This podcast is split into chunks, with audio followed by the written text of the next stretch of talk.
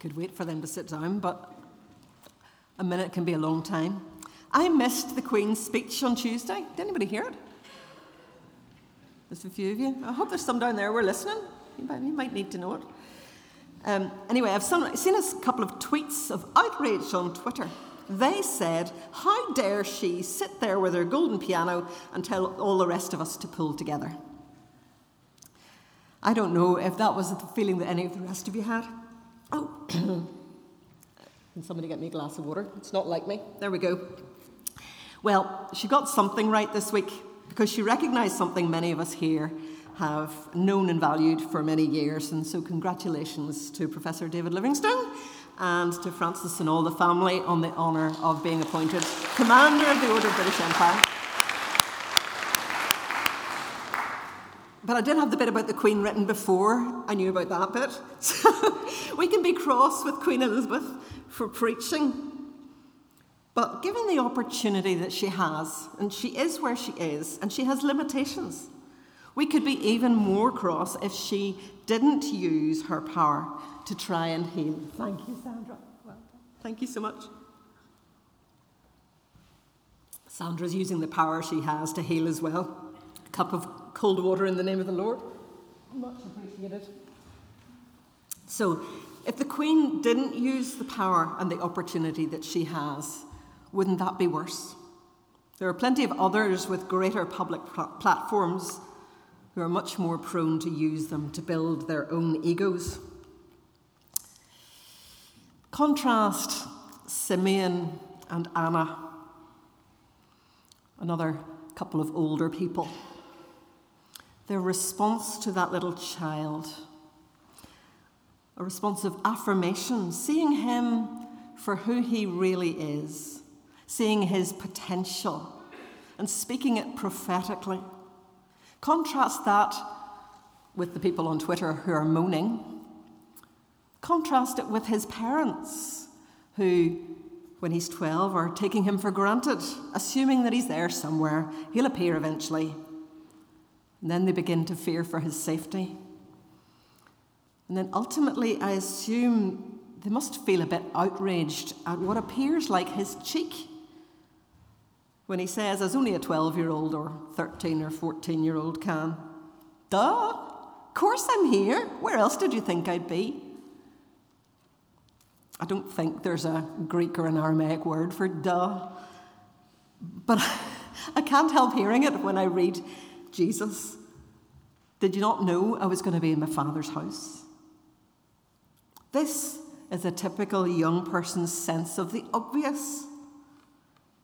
He has no awareness of what others can't possibly know. And we shouldn't blame him for it. It's not a sin. Often adults continue, uh, consider teens to be cheeking when all they are is growing. Can you hear me preaching to myself here? I have a 14 year old. Sometimes our teenagers' legs outgrow their trousers, and sometimes their confidence outgrows their appreciation of other people's needs. And sometimes they're clear thinking because young people can see things very clearly. Sometimes that misses some of the significance of the other implications of what's happening. I'm really grateful to Luke for giving us this insight into the child, Jesus. Because time's a funny thing, details can get lost. And some in- images can become imprinted so that you remember them as if they were just yesterday. And that's how I see the Simeon and Anna story and the story of the loss of Jesus in Jerusalem. 14 years ago, the moderator came to visit Alan and me on Christmas Eve, and our nine day old, who hardly ever slept, cuddled up on Ken Newell's bright red Christmas jumper with his snow white hair and his deep, gentle voice, and slept soundly amidst the twinkling lights of the Christmas tree. There's plenty of other Christmases I can hardly remember, but that Christmas memory will be with me forever. Time's a funny thing. When you're in it, seconds, minutes, hours can feel endless. Those early days of sleepless nights with a colicky baby, those long nights sitting up with an elderly friend or relative. The days seem long, but the years fly by. And Luke does still manage, although that was a long reading, he does pass over time with shocking speed. It's nothing to compare with Mark and John, who miss it altogether, don't give us a birth or childhood story.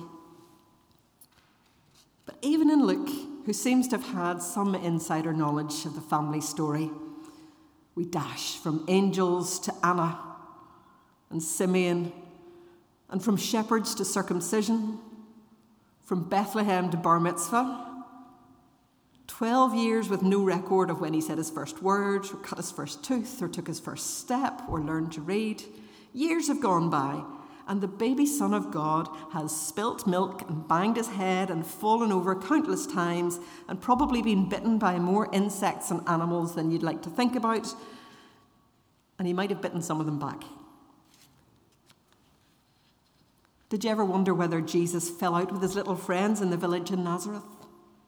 Did people hurt his feelings or make fun of the shape of his nose? Did he ever say things that hurt other people's feelings? Because instinctively I want to say no. But look again at our story of the 12 year old experiencing his independence in Jerusalem.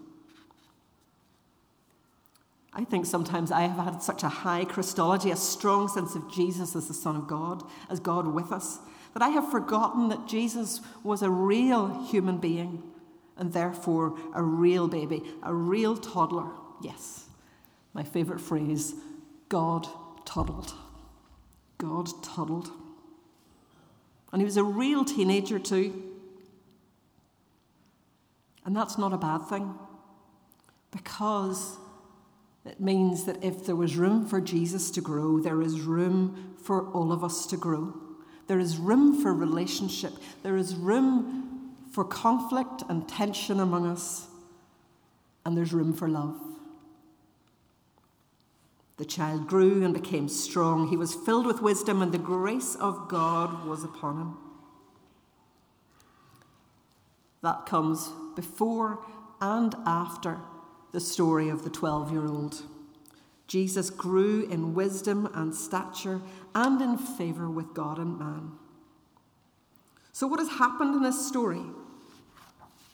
It's a story of God changing at least of Jesus making a transition, reaching a relational milestone, entering a new stage in his relationship with his parents. He becomes an independent person with a clear idea of his own identity and priorities.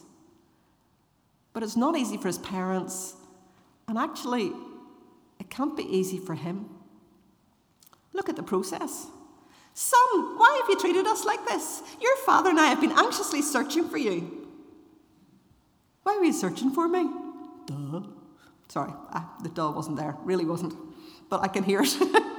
Why were you searching for me? Did you not know I had to be in my father's house? But the parents did not understand what Jesus was saying to them. They didn't understand him, and he hadn't understood them. So it's a typical family conflict. The young adult goes out into the world alone, and the parents are worried sick. And when they find him, a row ensues, and it all seems unresolved. Did Jesus sulk? Did he spend several days not really speaking? Because I would be inclined to interpret that as sulking. But it's also possible that even if he took some time to be quiet, he was processing because it takes time to process. And the teenage brain has to go through uh, a lot of processing to come to terms with the heightened emotions of conflict with the parents he loves. Make no mistake, Luke has opened a can of worms for us here. Jesus seems to have been entirely inconsiderate and selfish from an adult point of view. He seems to have been so caught up in his passion for theological discussion that he hasn't bothered to tell his parents where he is. And here's another can of worms. If Jesus feels the conflict with his parents, he must feel that conflict as a 12 year old within himself. And I find it very uncomfortable to think of God feeling conflict within himself. Do you? How is it possible that he should have an internal struggle? How is it possible to be human and not to feel internal struggle? The call to go deeper with God, his Heavenly Father, the vocation to be a teacher of the teachers in Jerusalem, and at the same time to recognize that the fulfillment of his parents' expectations might not be his vocation. To obey God, he might have to cause his parents pain. They said probably that they were leaving, but he wasn't ready to leave yet. He still had work to do at the temple, what he calls my father's house if he obeys his inner sense of call. It'll cause his parents pain. But if he avoids the conflict, he'd be disobeying his heavenly Father, denying who he really is.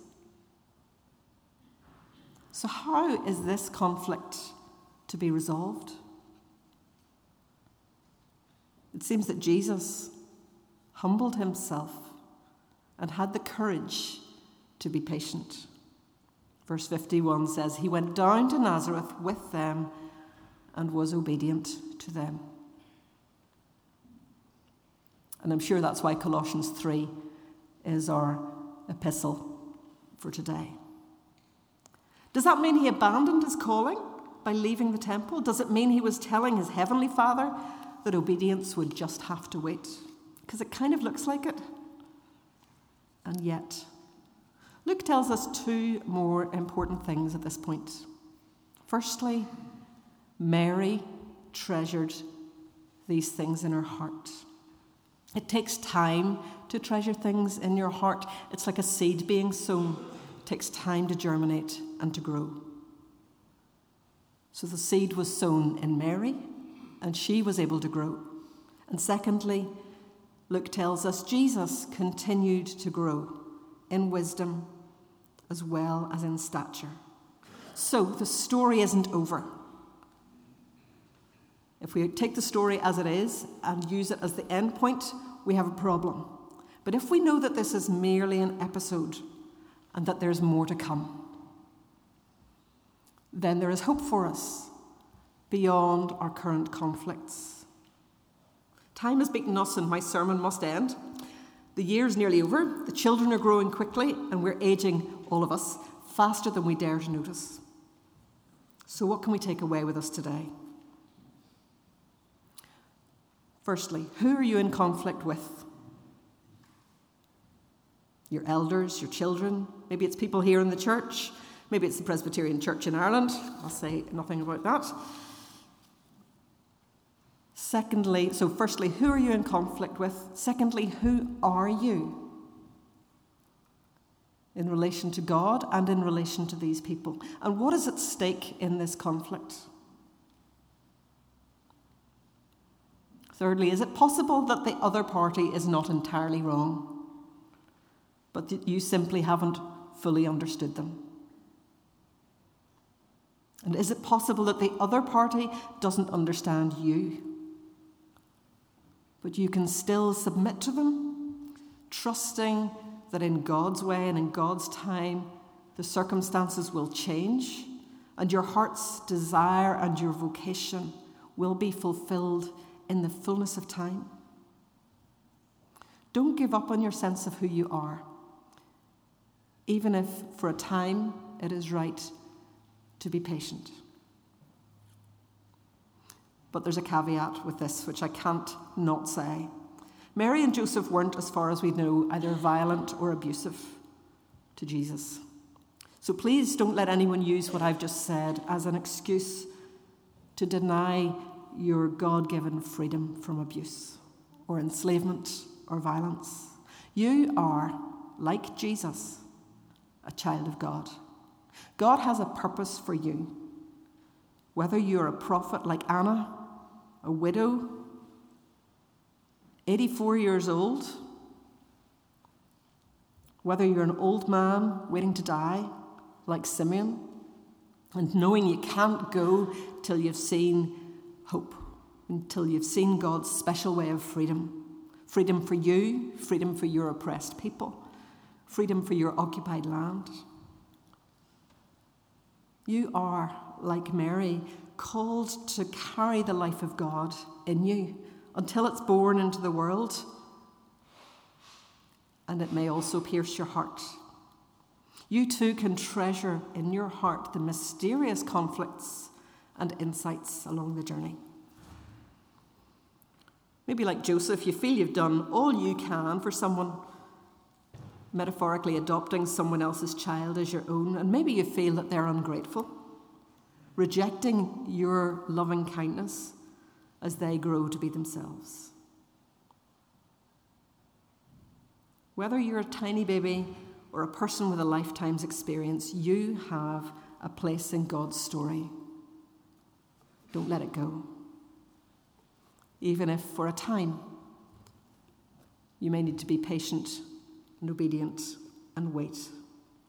I entitled this service Growing in Wisdom, Resolving Conflict, and Using Power. And we haven't got to the using power bit. I wonder if that's what the up stands for in growing up. The whole dichotomy between Jesus' use of power and every normal use is here.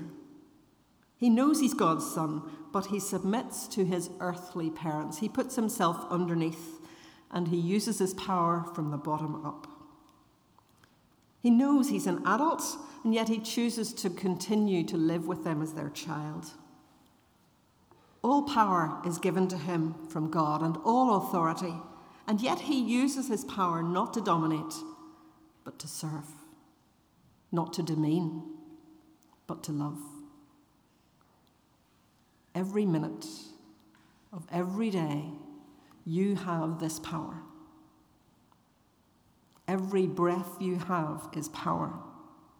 In Christ Jesus, God with us, we have authority and freedom.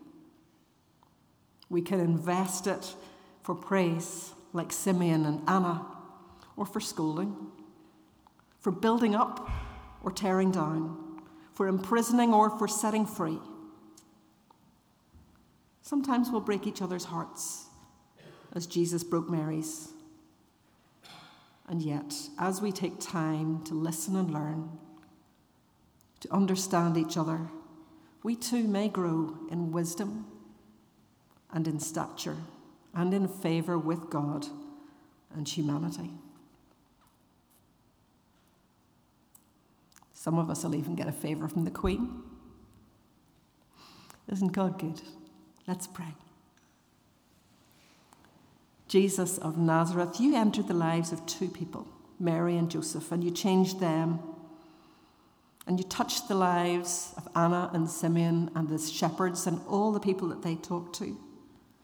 And now we gather in your name in twos and threes, and where two or three are gathered, we are sure to find differences, disagreements, arguments, anxieties, tensions. Help us submit to one another, bear with each other in love, forgive each other just as you have forgiven us. And so make us a people who hold light and hope for a very confused and broken world through the power that is at work within us in Jesus Christ. Amen.